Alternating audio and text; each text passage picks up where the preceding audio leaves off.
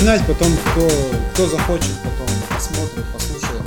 В общем, это 19-й выпуск, 19-й эфир проекта «Той стороне». Мы традиционно вещаем из бара «Полторы комнаты». Вот он. Вон он там, вот. Пушкин. Да. Кусок Пушкина. Да, да.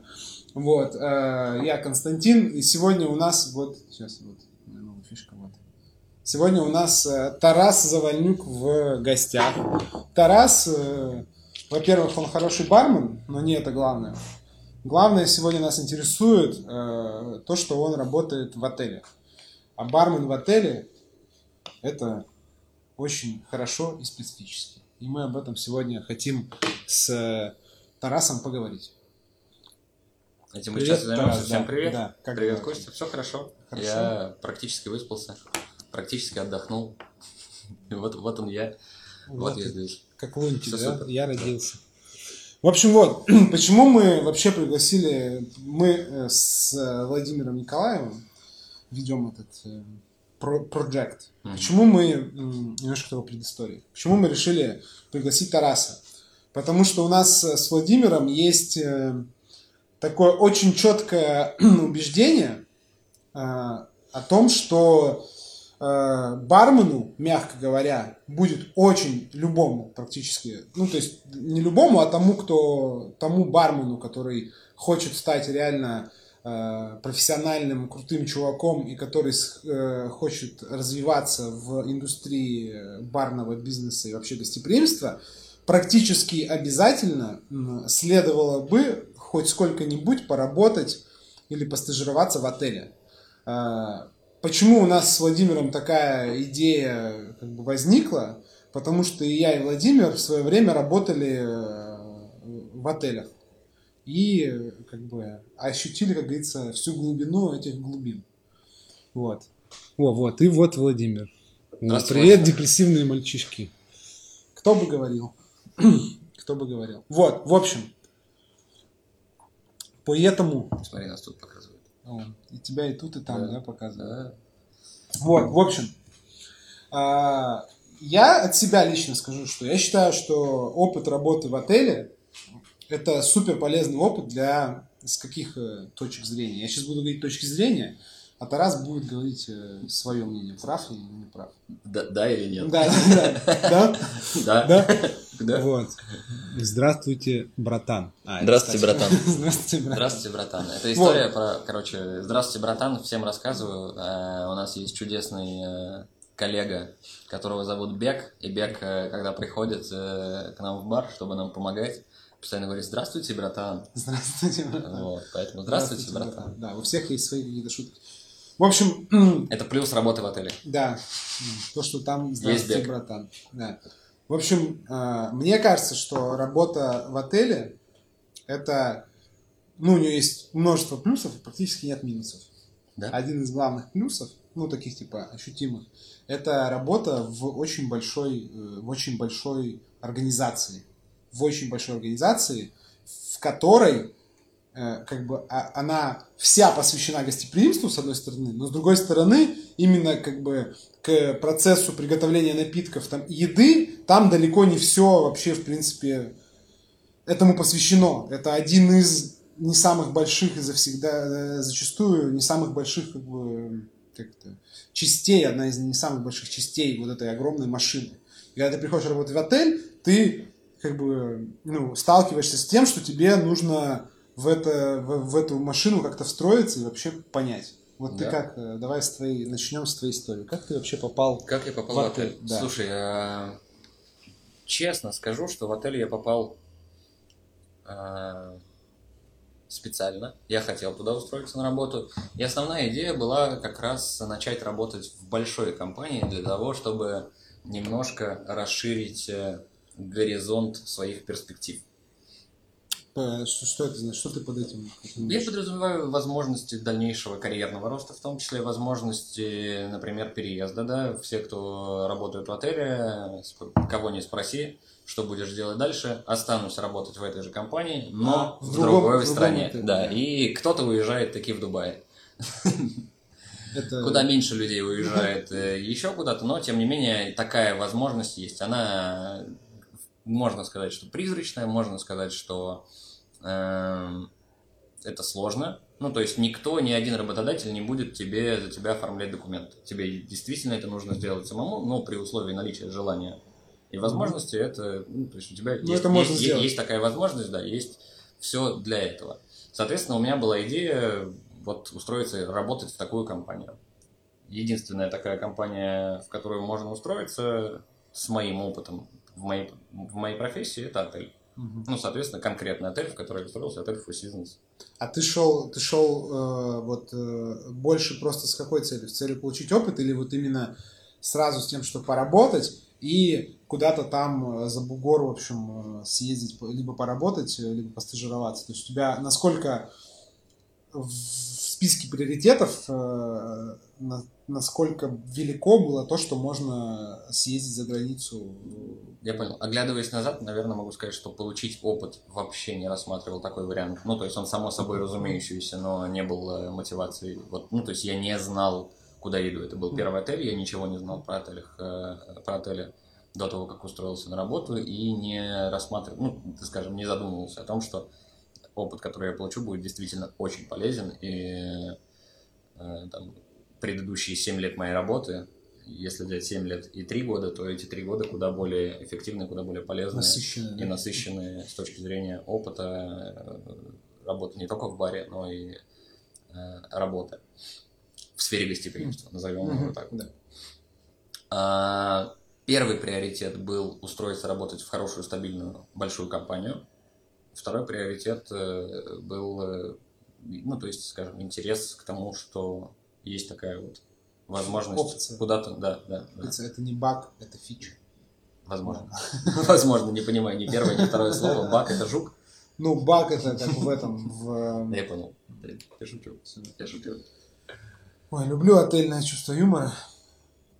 Да, потому что, когда я попал в отель, тогда было, по крайней мере, среди моих знакомых и потом впоследствии коллег, это прям была какая-то такая, не знаю, мода или повальная идея того, что, надо поработать там годик, полтора-два в отеле, жестко там, в общем, потопить, проявить себя, чтобы там съездить. Никто особо даже не задумывались о том, что там переехать куда-то, жить и постоянно работать в другую сторону, но съездить, поработать, постажироваться хотя бы в другой стране, потому что это тогда в то время это расценивалось, не было вот этих всяких кучи барных курсов, каких-то там конкурсов, огромное количество выставок, там еще чего-то, и это рассматривалось как такой самый крутой способ получить именно опыт такой, который сделает тебя уникальным юнитом, потом даже если ты вернешься, и потом можешь говорить, я работал в таком-то баре, в таком-то городе, этот город находится не в России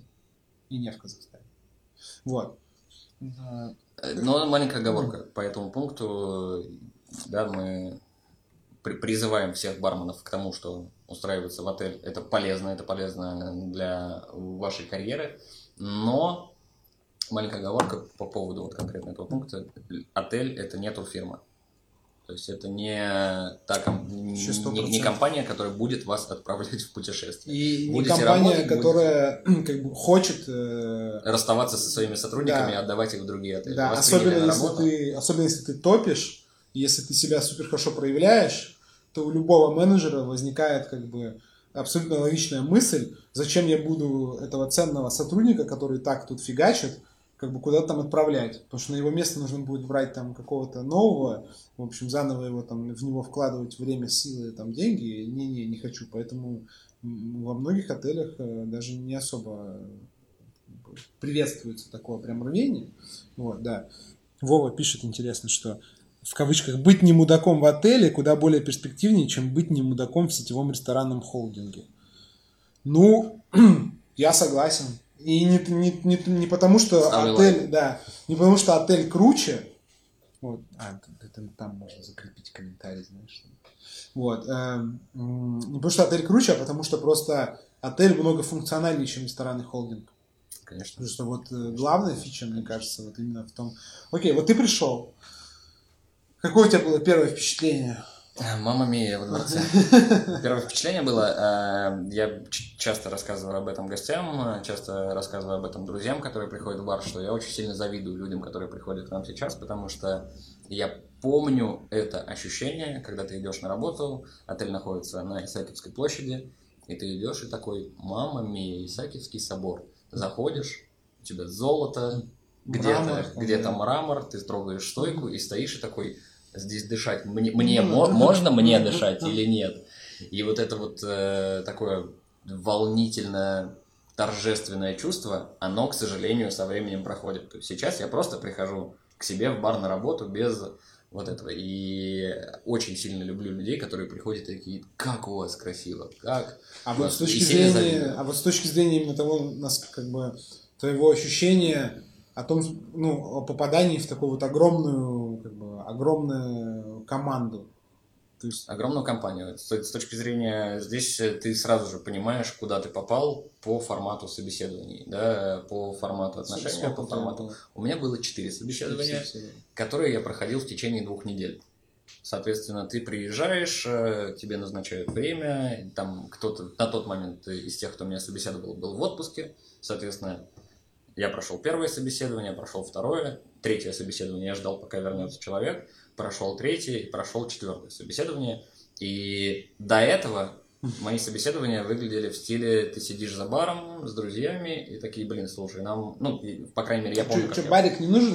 Барик не нужен? Руки не нужны? Даже не я спрашивал.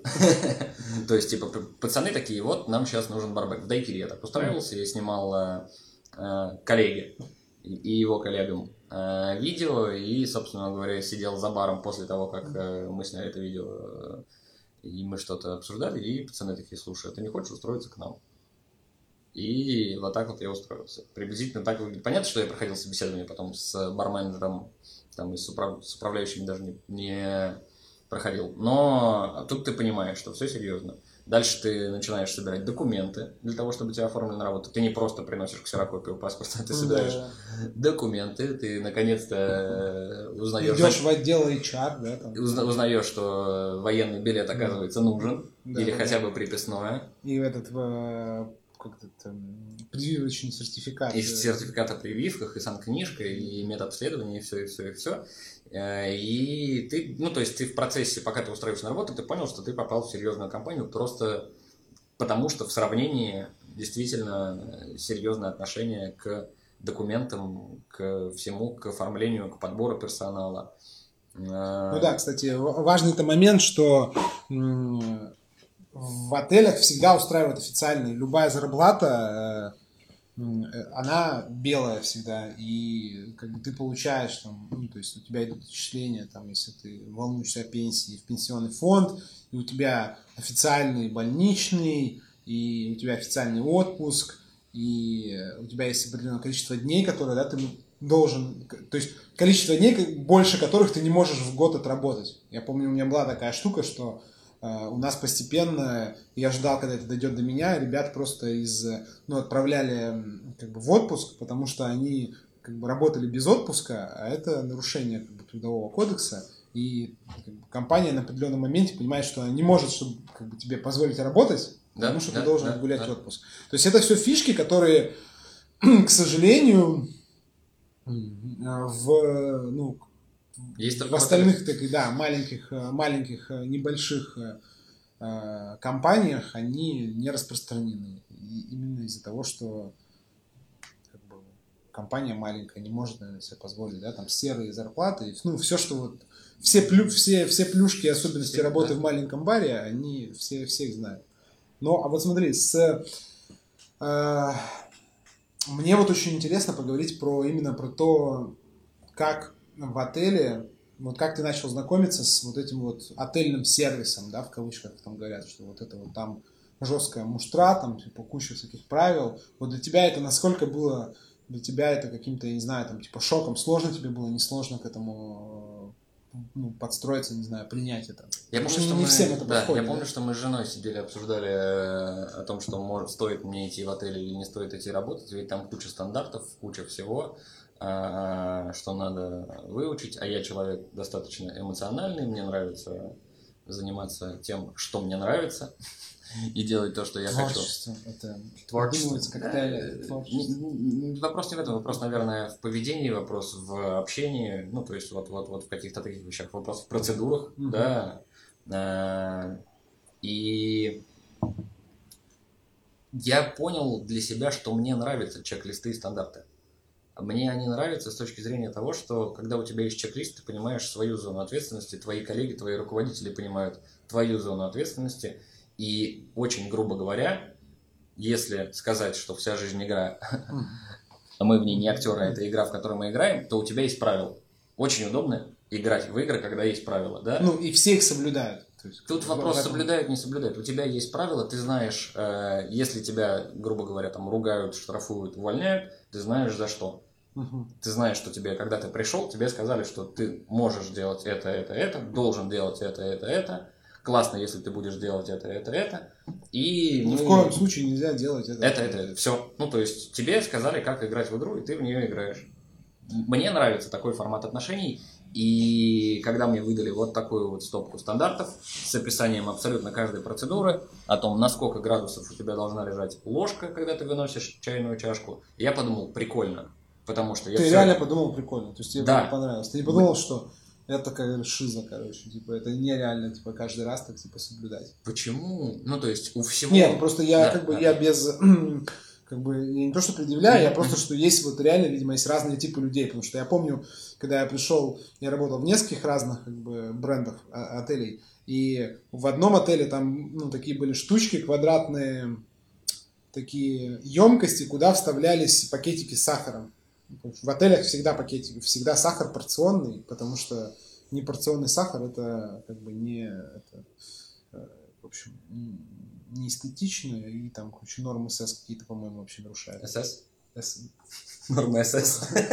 Вот. И там было правило, что там были белый сахар и коричневый сахар. Темные пакетики и белые пакетики вот эти. И они все должны, там, то есть там должно быть в одной этой штучке ровно там 18 штук, то есть 9 да. белого, 9 да, темного. Да, да. И они все должны быть брендом в одну сторону и ровно. И я думал, да вы что, типа, поехали? Какая вообще разница? Ну, поставь. Главное же, чтобы сахар был на столе. Это же, типа, гостю уже не важно это. Важно же гостю, там, гостеприимство, как ты его там встретил, что ты ему быстро это, там, не знаю, чай, кофе принес. И у меня было такое сопротивление, что такой, все эти стандарты тормозят, как бы, типа, скорость работы, что я могу, типа, там, а-ля, вот если бы не было этих стандартов, я бы быстрее, там, в общем, и лучше с гостями общался, больше бы им времени уделял. Вот, а они вот придумали это все фигни, просто чтобы там проверяющий раз в полгода, который приезжает, тайно поставил там, типа, или не поставил галочку. Вот, а у тебя, ты у тебя смотри, другой был взгляд. Абсолютно другой, потому что я подумал о том, как это круто, и у меня есть, да, мой личный взгляд, скорость это хорошо, но важно качество, а когда скорость и качество вместе, то как раз есть результат, потому что ты можешь очень быстро принести гостю кофе, который он заказал, он будет доволен, ты приносишь ему сахарницу, в которой лежит сахар, неважно как. Он просто есть, да? Он просто есть, и он достает пакетик, а этот пакетик, предыдущий гость, которому ты выносил сахарницу, он открыл, высыпал и поставил обратно. А ты, ну типа сахар есть, ты не проверяешь, ты просто на автомате работаешь. Угу. И твой обалденный сервис, обалденное общение, абсолютно все тут же разрушено. Что бы ты ни сделал до этого, как бы ты ни сделал, впечатление гостя... Ну, то есть, мы людям свойственно, да, обращать внимание на плохое. Никто не скажет, блин, парень классно пообщался, или еще что-то, или еще что-то, после того, как ему вынесли вот такую сахарницу. Интересно. Поэтому, кстати, да, ну, интересно, типа, интересно. 4 белых у нас еще есть фруктозы, 4 коричневых, 4... Вот, добавил, слышишь, это развитие... 4 пакетика фруктозы, все это стоит одинаково, одной стороной логотип, в смысле логотипом в одну сторону, и плюс ко всему на пакетиках еще есть там такая черная полосочка, типа, вот это в другую, ну, очень грубо говоря, это в другую сторону, соответственно, у тебя аккуратно сложены, каждый день проверяется, каждый день сахарницы протерты.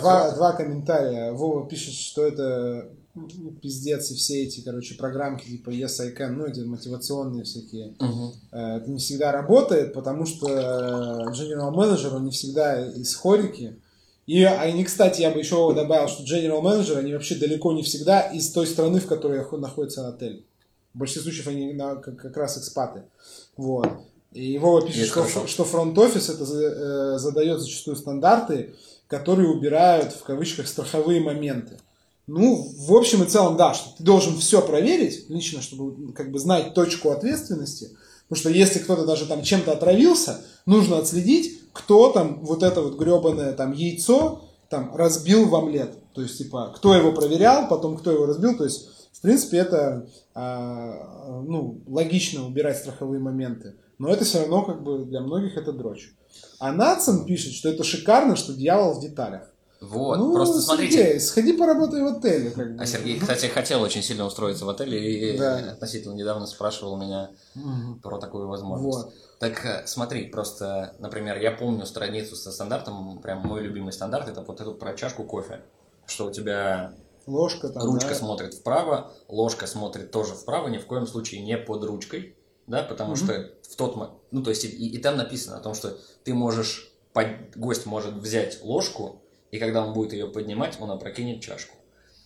Да? Для чего это сделано? Почему ручка чашки кофе смотрит вправо? Чтобы было удобно пить. Ты просто берешь чашку и пьешь. И более того, снизу в этом же стандарте написано, если вы заметили, что гость левша, переверните, переложите. Да, ну типа, это же потрясающе. Это потрясающий уровень заботы, гостеприимства в стандарте. Ну, и который, тебе, да, прописан. Тебе рассказывают о том, как сделать хорошо. Да, а ты еще при всем при этом, очень важный момент, я считаю важный, что ты под всеми этими стандартами подписываешься.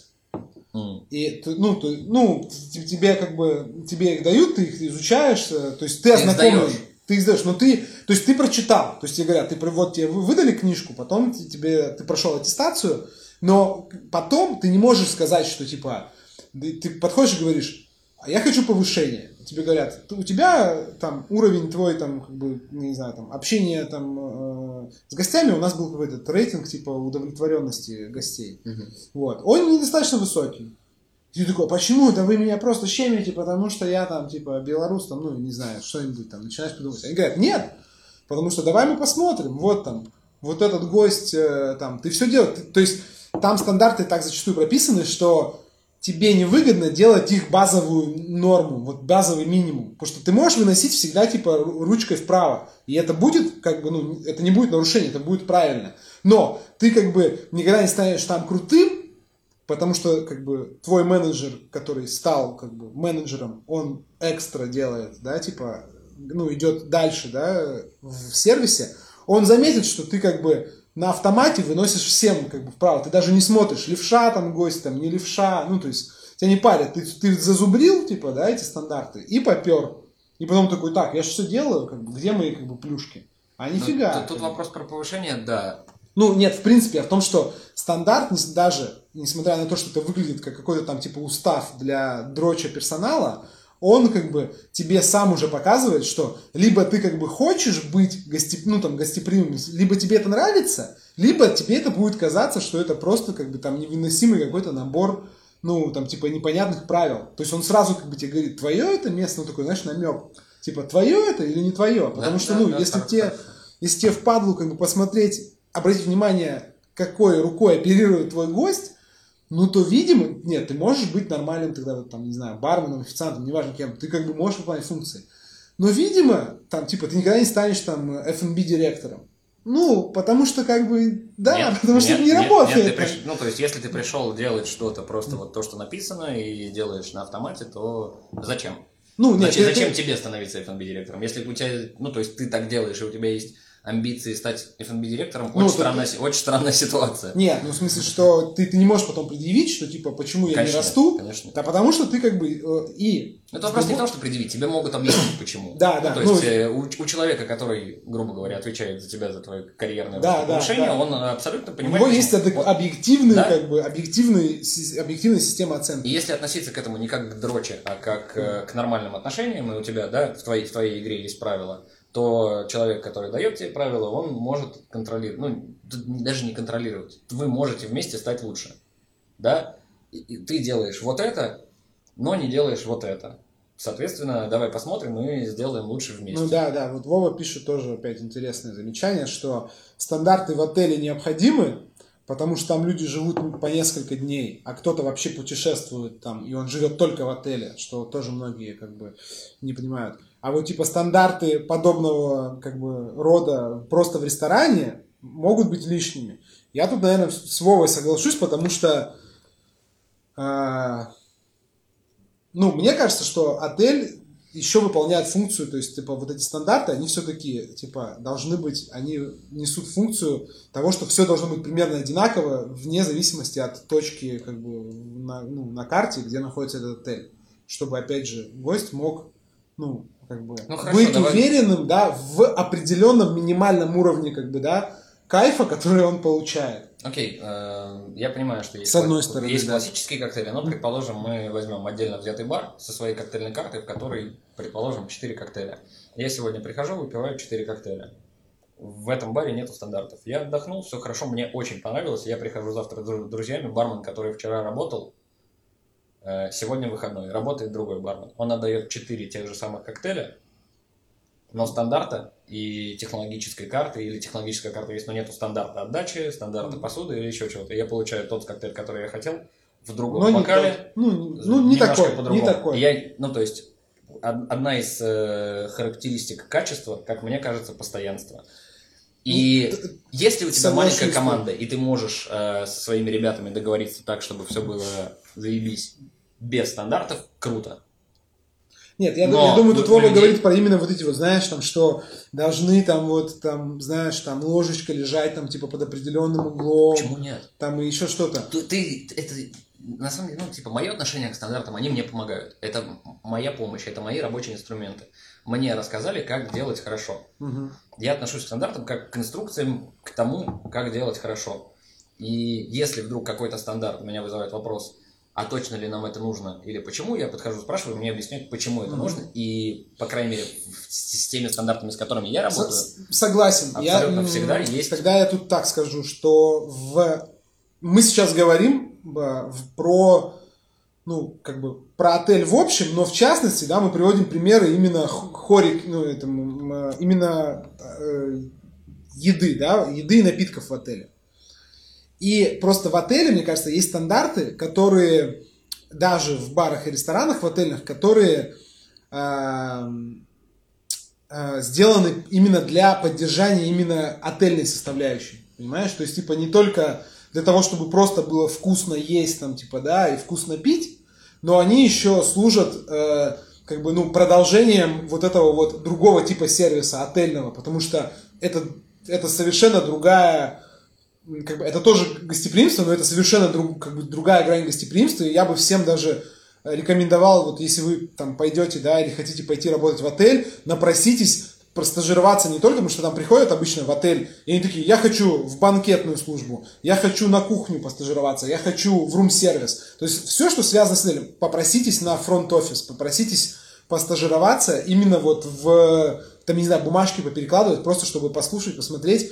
Именно вот эта вот отельная часть, бронирование, консьержи, работа с гостями, потому что это тоже гостеприимство, но оно как бы отличается от гостеприимства барно-ресторанного.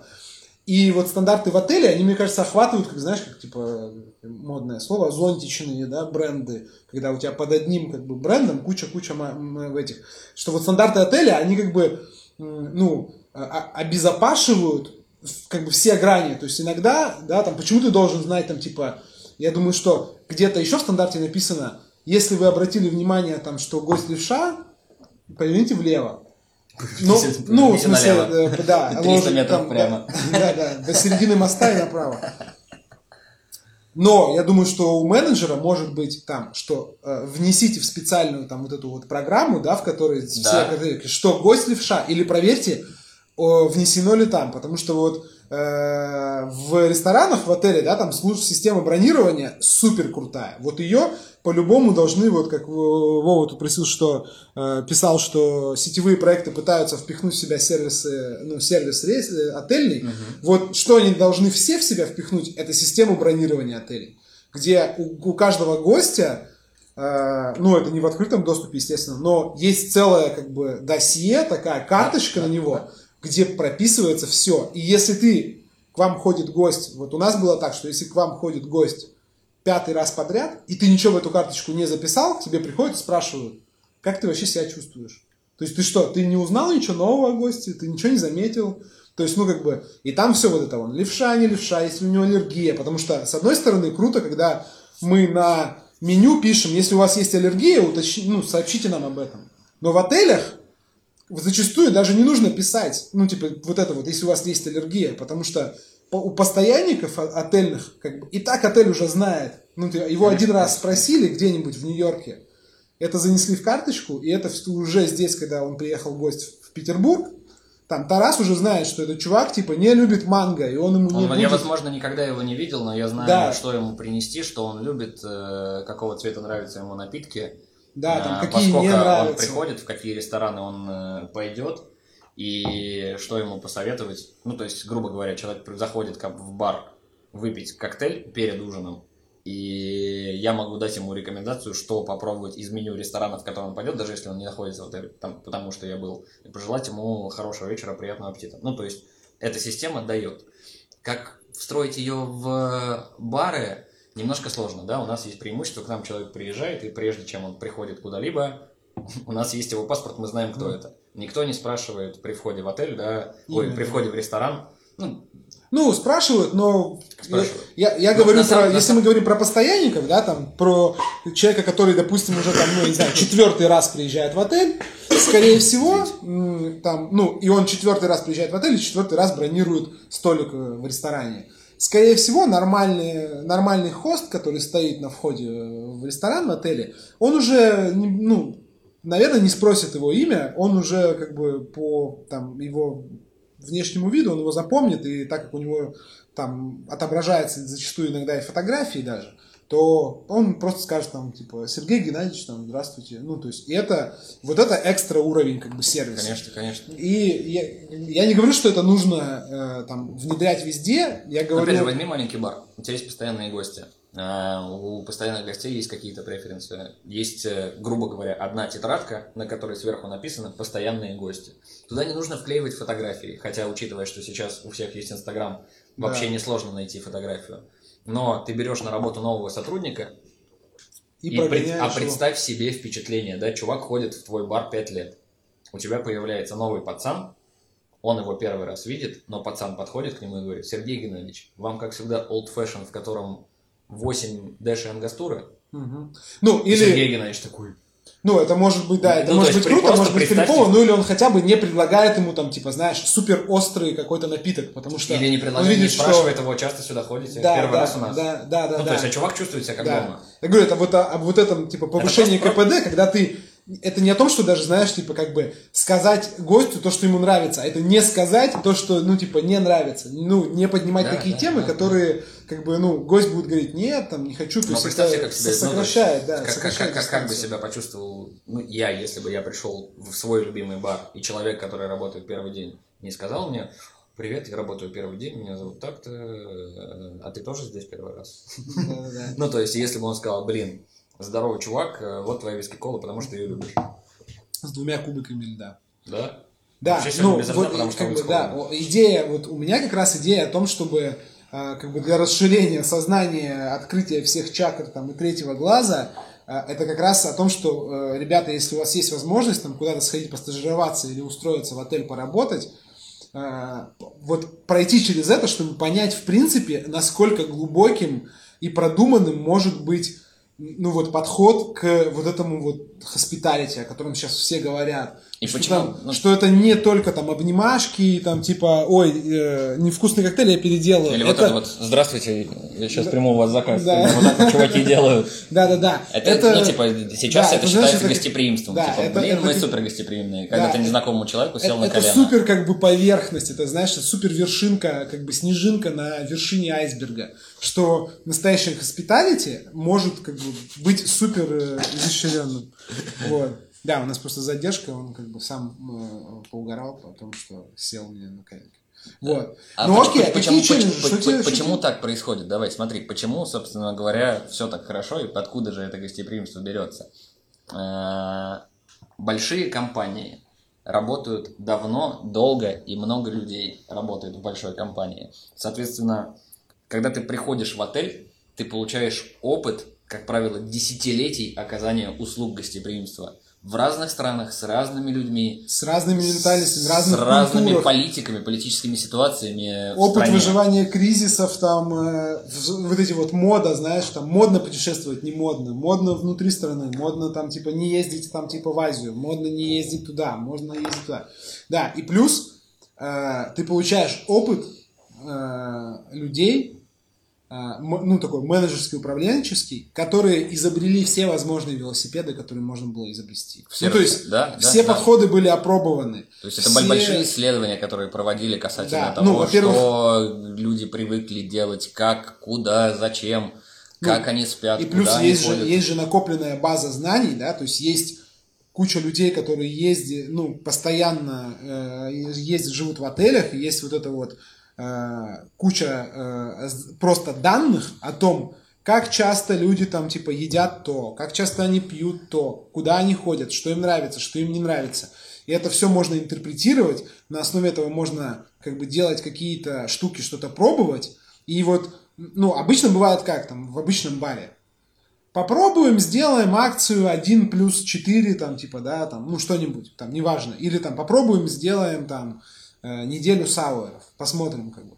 Попробовали, что-то там, в общем, что-то пошло, что-то не пошло, и обычно это все, ну окей, мы типа получили опыт, но... Мы попробовали, да, не мы аналитики, попробовали. Ничего не да, было, да, да. Все классно, а тут, если что-то делается, то оно, грубо говоря, есть, да, запускается акция в одном отеле, смотрится на фидбэк, она запускается после этого в 3 отелях. И она сохраняется потом, как бы вот эти вот все эти данные, они сохраняются, как бы, и потом к ним можно вернуться всегда, посмотреть, и там типа сказать, что... Действительно, вы придумали какую-то там типа новую в кавычках маркетинговую штуку. Посмотрите-ка там нашу маркетинговую кампанию там отеля, там, я не знаю, блин, в Куала-Лумпуре в 87 году. Ничего вам это не напоминает? Как бы. Мы так делали, там, типа, в чистом виде, там, ботл-сервис, еще что-то. Все это как бы проходило. Это все сделали, посмотрели, грубо говоря, что ты можешь. Ты можешь улучшить свой проект, еще не начав его, потому что у тебя есть опыт, да, и ты можешь где-то доработать, где-то взять опыт своих коллег предыдущих лет, ошибки посмотреть, исправить, и вот такие вот у тебя возможности появляются. Короче, это прям крутые возможности с точки зрения перенятия опыта многолетнего и очень большого, с точки зрения того, насколько, да, большие компании, насколько давно они этим занимаются, и насколько много ошибок они совершили, и они тебе помогают не совершать те же самые ошибки. Да, я бы еще сказал здесь... про то, что, конечно же, у таких больших компаний есть больший запас прочности, во-первых, при каких-то кризисных ситуациях, но еще и есть больше, как бы, больше инструментов, больше ресурса для, ну вот опять же, этого же экспериментаторства, да, то есть если ты действительно там в компании там объяснишь, как бы, что ты хочешь какое-то сделать нововведение, и не просто потому, что это круто, да, то есть вот основной, типа, аргумент, ну, это прикольно, а ты, как бы, под это подведешь какие-то там, да, дашь какие-то цифры, да, ожидания, там, еще что-то, покажешь референсы, то в большинстве случаев, ну, как бы, для такой большой, как бы, да, махины, там, да, сделать какую-то, там, я не знаю, там, что-то там, в общем, попробовать, для них это, ну, не супер большой, как бы, ресурс. То есть то, что для бармена, там, я не знаю, барменджера кажется, там, типа, пипец, у нас никогда не будет для этого денег, там, да, там, не знаю, или связей, там, или еще чего-то. Ну, давай возьмем пример того. Ну, да. Ну, то есть, грубо говоря, если ты приходишь к своему начальству в отеле и говоришь о том, что мы сейчас тратим 1 000 000 рублей, но наши коктейли становятся на 30% дешевле абсолютно все, еще и интереснее, еще и вкуснее. Там, снижается фудкост, потому что там процент, там, порча, ну, порча и мы 1 000 000 рублей в течение 2 месяцев зарабатываем просто за счет того, что мы снизили действительно там себестоимость какой-либо продукции. Да, мы раньше покупали настойки, а теперь мы сами делаем настойки. Раньше мы покупали ликер, а теперь мы берем дешевую водку, апельсины, и делаем качественный апельсиновый ликер сами. Ну, или там, типа, в сезонные фрукты можем перерабатывать более эффективно, что они дольше хранятся, там, у нас будет супер крутой, там, клубничный какой-нибудь, там, ликер. Зимой, да, типа, и он будет такой же вкусный, как летом. И тебе это купят. В баре в обычном, да, вы можете посчитать, посидеть, ты можешь рассказать о том, что это полезно, но тебе скажут: чувак, у нас бар всего 1 миллион стоит, поэтому мы не можем. Ротовать, да? Ну окей, а какие челленджи? То есть, что тебе не нравится, что сложно? Что самое сложное в работе? Вот честно, Кость, все нравится.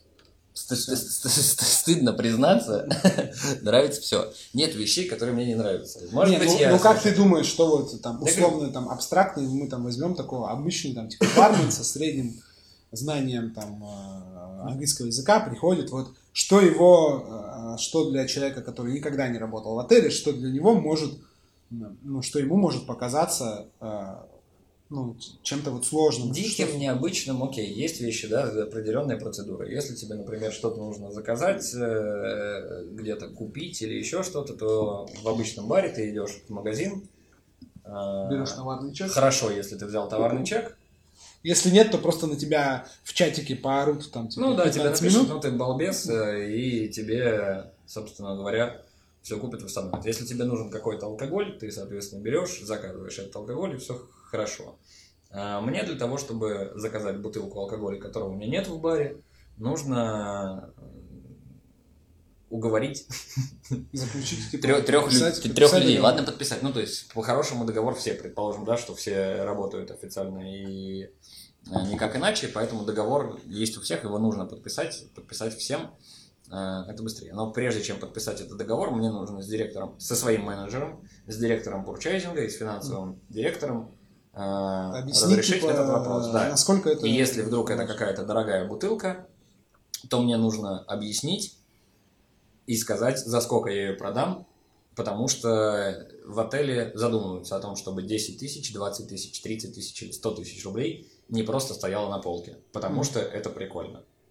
Соответственно, ты, грубо говоря, заказываешь. Ну, то есть какой-то определенный вот этот вот момент бюрократический, да? То есть, типа, опять же, нужно... плохо это, не знаю. Тебе, ну, то есть, ты, если да, среднестатистический бармен, который пришел, покажется это диким. Но в этом есть преимущество, это заставляет тебя думать. Это клевое подспорье для того, чтобы потом считать и думать, если вдруг ты решишь открыть свой бар. Это клевое подспорье о том, чтобы просчитывать все-таки какие-то финансовые, да, у тебя действительно есть сток и есть бутылки в барах, которые просто стоят, которые заказали просто потому что, ну, типа, тоже текила, да, зачем в водочном баре 8 видов текилы, 9, там, 7 из которых стоят дороже 2000 рублей, наверное, нужна одна, ставить просто потому что прикольно. Ну, странно. Да. Соответственно... Ну, плюс еще есть в отелях бывает так, что, в принципе, есть, да, какие-то контрактные позиции. Ну, да, контрактные позиции есть во всех барах, потому что... Ну, то есть, ну, то есть там прям более такие глубокие, что ты вот хочешь, но не можешь поставить конкурентного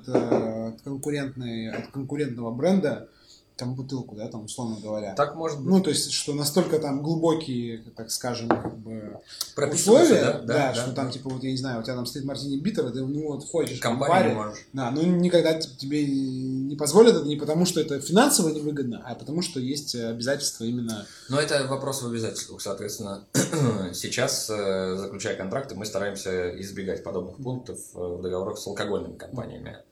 При всем при этом никто не исключает такой возможности, что алкогольная компания предложит точно такие же условия какому-то бару. И опять же, для баров, для владельцев баров, для тех, кто заключает контракты, это такая дополнительная возможность алкогольным компаниям чуть-чуть у них забирать больше, предлагая им подобные условия. То есть тут это вопрос, как ты договорился, он в отеле, как правило, чуть-чуть более строгий, потому что у тебя есть юрист, который следит за выполнением обязательств. А в барах, как правило, юристы, это же управляющий, это же бухгалтер, это же... Там владелец, и еще иногда и бармен. Потому что пацаны не вышли. На полставки, да? Да. Но, соответственно, здесь вот такой. И вот, ну, бюрократия, она есть. Где-то она кажется странной, где-то она помогает. Например... с вашими, ну, то есть, документами, если у тебя что-то заканчивается, срок годности паспорта, или вот мне исполнилось относительно недавно 27 лет. Нужно поменять, да? Мне позвонили из HR и сказали, тебе нужно съездить в военкомат и забрать военный билет. Ну, то есть, я об этом думать не думал. О том, это уже становится нормой там. Ну, то есть, и это прикольно, когда есть человек, у которого стоит компьютер и уведомление, ну, то есть, да, уведомление достижения. Ну, это его работа, да. Тебе звонят с днем рождения, не забудь съездить в мою команду. Да. Прикольно. Да. Ну, и вообще вот эти там продления, там, сам книжки. Что ты там тебе не говорят, там, иди там куда-то, а скорее всего... Через 2 дня после того, как она закончилась. Да, тебе заранее дают направление, ты идешь в не самый плохой, далеко не самый плохой там какой-нибудь медицинский центр. Самый хороший. И он там снят, условно, там, под целый день отведен только на ваш там отель. Смотрели расписание, да, сделали так, чтобы никто не тратил там времени. Ну, типа, я помню, что несколько раз в своей предыдущей жизни до отеля я тратил часа, наверное, по 4 на то, чтобы пройти обследование книжки, потому что ты сидишь в очереди. Сейчас это занимает с флюорографией кровью абсолютно всем, ну, минут 30 максимум. Ну, ты просто проходишь просто идешь, тебе дали... Да, ну, то есть, это особенность медицинского центра, да, в том, что там... Говорят, мы приводим примеры отелей. Да. Не во всех отелях так. Не во всех, есть отели с русским бизнесом, есть отели... Да, сделаем ремарку, это отели там 5 звезд. Да? Это отели больших международных сетей. Да, и уровня там 5 звезд. Конечно, наверное, ну, я работал как бы и в 3, и в 4 звездочках. Там, конечно, было не так махрово, вот, не так приятно, вот, но в общем и целом там тоже были свои... стандарты, там тоже была централизованная там система документооборота, и там нельзя было прийти с левой санкнижкой, там, да, там, куда ты сам там вклеил свою фотку. Соответственно, все отели, да такого качества. Вот. Идите в качественный отель. Идите в качественный отель. Куда и как попадать в отель? Понятно, что если вдруг вы решили работать в отеле, то нужно стараться, пытаться, набираться опыта, не стесняться отправлять свои резюме, не стесняться приходить в бар, спрашивать и добиваться того, чего вы хотите. Это нормально. Когда лучше всего устраивается в отель? Если мы говорим про конкретно Петербург, допустим, или Россию, то летом. Как правило, к лету иногда набирают сотрудников на 3 месяца или на полгода, на то время, когда высокая загрузка, туристический сезон. По контракту временно. Соответственно, не обязательно устраиваться в отель навсегда, не обязательно. Можно устроиться по контракту, попробовать. Устроился на 3 месяца, как раз в кранч-тайм, когда много людей живет в отеле, когда много работы, когда интересно, когда весело. Когда, естественно, ты зарабатываешь еще и больше денег, потому что... И тогда проходят всякие интересные движухи, ну, то есть обычно там летом, да, в высокий сезон, и всякие крутые какие-то закрытые мероприятия, где можно получить опыт, да, там обслуживание специфических людей, там статусных, да, ну, мягко говоря, да, вот, и какие-то, ну, все равно ивенты, там еще что-то, много каких-то банкетов, ну, куча всего, вот. И, кстати, бывают часто, вот у нас была такая штука, что те, кто после лета, те, кто хорошо себя проявлял и прям просились на работу, и иногда расширяли штат, ну, иногда просто кого-то есть, кто-то там, ну, всегда есть какая-то текучка, кто-то ушел, на его место вот берут человека. Я тоже пришел летом работать в отель, вот, я пришел летом, и я остался. Можно остаться, можно попробовать, можно действительно получить опыт, грубо говоря, перед сезоном устроился, точно заработаешь денег, точно получишь опыт. А Вова пишет, у меня чай стал пахнуть. А Вова приболел, что ли, немножко? Ну да. Вов, ну с выздоровлением тебя. Желаю тебе 2 отрицательных. Внебольничная пневмония. Я желаю тебе 2 отрицательных. Да, 2 отрицательных и самый вонючий сыр. Не обязательно. Чтобы, да. Вот, поэтому, да, попасть в отель можно, но вот Тарас сказал очень как бы хорошую вещь, что чтобы все-таки начать работать в отеле, это должна быть как бы ваша инициатива, и там не глупые люди работают в большинстве своем, и просто человек, который просто пришел, говорит, что тут опыт, я хочу опыт, да, есть? Да. Что, опыт есть? А есть? А если надо? А я, то есть, конечно, так не зайдет, и нужен определенный уровень, хотя бы базовый, английского языка. Английский нужен. Вот. Мне кажется, на самом деле, пора перестать говорить, что нужен... что вообще нужен английский. Да, это само собой разумеющаяся вещь. Да. Извините, пожалуйста, мне мой снобизм, но я устал слышать отовсюду, типа, ребята, учите английский. Даже просто, если вы хотите в какой-нибудь... хороший бар, который на слуху в любом крупном городе, особенно в Москве и Питере. Я думаю, там тоже уже как бы, ну, стоит базово, что нужно английский язык. И неплохо было бы еще один какой-то язык знать. Вот. Поэтому кто это? Забаню. Могу забанить. Николаевну? Да. Меня из дома кикнут. Вот. Поэтому, да. Еще не было проблем с вливанием в коллектив. То, что вот он все-таки большой, там, знаешь, всех запомнишь. У меня вот просто, у меня очень плохо с запоминанием имен. И когда вот ты там типа приходишь, а там в ресторане работает там 40 человек, там, я не знаю, там в нескольких. Ну, там в рум-сервисе. Неужели тебя жизнь не научила? Извините, пожалуйста. Ну, прости, да. Слушай, да, куча здесь много всего. В отеле у нас работает 350 человек. Ну, я думаю, что 200 я знаю, как зовут. 150 я вижу раз в год. Вот, смотрите, как бы лайфхак. Владимир Николаев отдает предпочтение соискателям после отелей. Вот. То есть можете попытаться соврать, что я работаю. Такой, я только в отелях. Я вообще, я отель сам. Я в 3 работаю сейчас. Ну, то есть у тебя не было там, как бы, найти со всеми общий язык. Все же разные. Очень тяжело находить со всеми людьми. Люди разные. Есть инженеры, есть санитарные врачи. В рум-сервисе по ночам работают странные люди. У вас странные люди работают в рум-сервисе? Не только в рум-сервисе. Слушай, они не странные, они другие. Они особенные. Они другие. Ну, типа, у тебя коллектив, грубо говоря, если... Предположим, что в отеле есть департаментов, наверное, 10. То есть это службы, которые отвечают за конкретную область. Ну, да? Например, да, департамент еда-напитки, да, там департамент... И там внутри еще есть 4 департамента. Да. Там обслуживание там, техническое, там прачечное... Консьержи. Говорят, время сохранить эфир. Но мы чуть-чуть позже начали, я думаю, что у нас 5 минут. У нас есть 5 минут, потому что мы начали в 7 минут. Поэтому сохраним, и пишется звук еще отдельно. Поэтому эфир сохраним. Вот.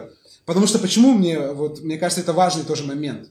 Потому что ты в отеле прокачиваешь навык вот этого вот типа грамотного коммуницирования с разными абсолютно людьми, у которых разные задачи, которые разные сами по себе, как личности. Но как бы у вас... одна общая цель. Да, одна общая цель, потому что у меня вначале было такое, что там, знаешь, прибегаешь там в прачку, мне нужно 10 скатертей, мне пофиг вообще, потому что у нас там за пара, как бы, а вам мне... Ну, то есть, знаешь, типа, люди стирают не только скатерти. Да, ты отстаиваешь, типа, свой аутлет, где ты работаешь, и тебе все остальные кажутся не такими важными. Ты прибегаешь там, или у нас там прибегают из ресторана и такие... О, что вы бармен, вы тут типа коктейли делают, а там, бармен в ресторане обычно, он там, у него...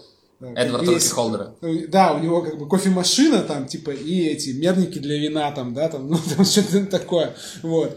И коньяк там, и вот эти вот все, вот, и... И тряпка для того, чтобы полировать посуду. Да, и типа как бы там из ресторана приходят, такие, у вас тут там нарезаны всякие апельсинчики, лимончики, вот. И что ты без пренебрежения как бы должен как бы, с ними общаться, и они с тобой. Ты такой, конечно, вообще... Нет, в смысле, что ты как бы... Извините, пожалуйста, Константин вынужден общаться с обычными людьми, которые не нарезали апельсины, без пренебрежения. Нет, если ты пришел, как бы, да, вначале у меня такое было, потом я боялся, там, знаешь, с охранниками разговаривать, типа, знаешь, что они там вроде там ходят, там, типа, смотрят, что у тебя в карманах лежит, там, знаешь, вдруг ты там лишнюю, там, съел апельсин. Дополнительный навык общения с людьми, коммуникации положительный, у меня не было проблем.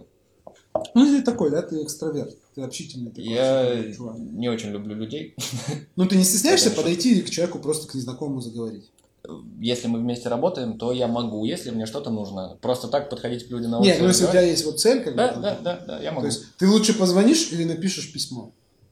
Зависит от того, что мне нужно. Если мне нужно, чтобы что-то было сделано четко, так, как нужно, со сроками, было подтверждение того, что... Мы об этом договорились, то я напишу письмо. Если мне нужно что-то сейчас, я понимаю, что это задача, которая решается, я лучше позвоню.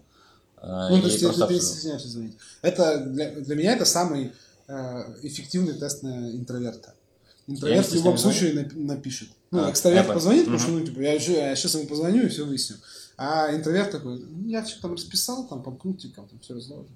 Ну, слушай, зависит, опять же, от вида информации и ситуации, в которых ты пытаешься добыть эту информацию. Ну вот, да, то, что в отеле ты можешь как бы осознать вообще, твое это или не твое. Ну, то есть вот потому что там, как бы в самом отеле ты еще должен, ну, как бы себя поставить. То есть вот в этом большом коллективе, то есть ты еще даже не дошел до, ну, как бы, грубо говоря, до фронта, не начал разговаривать с гостем, а ты уже как бы должен...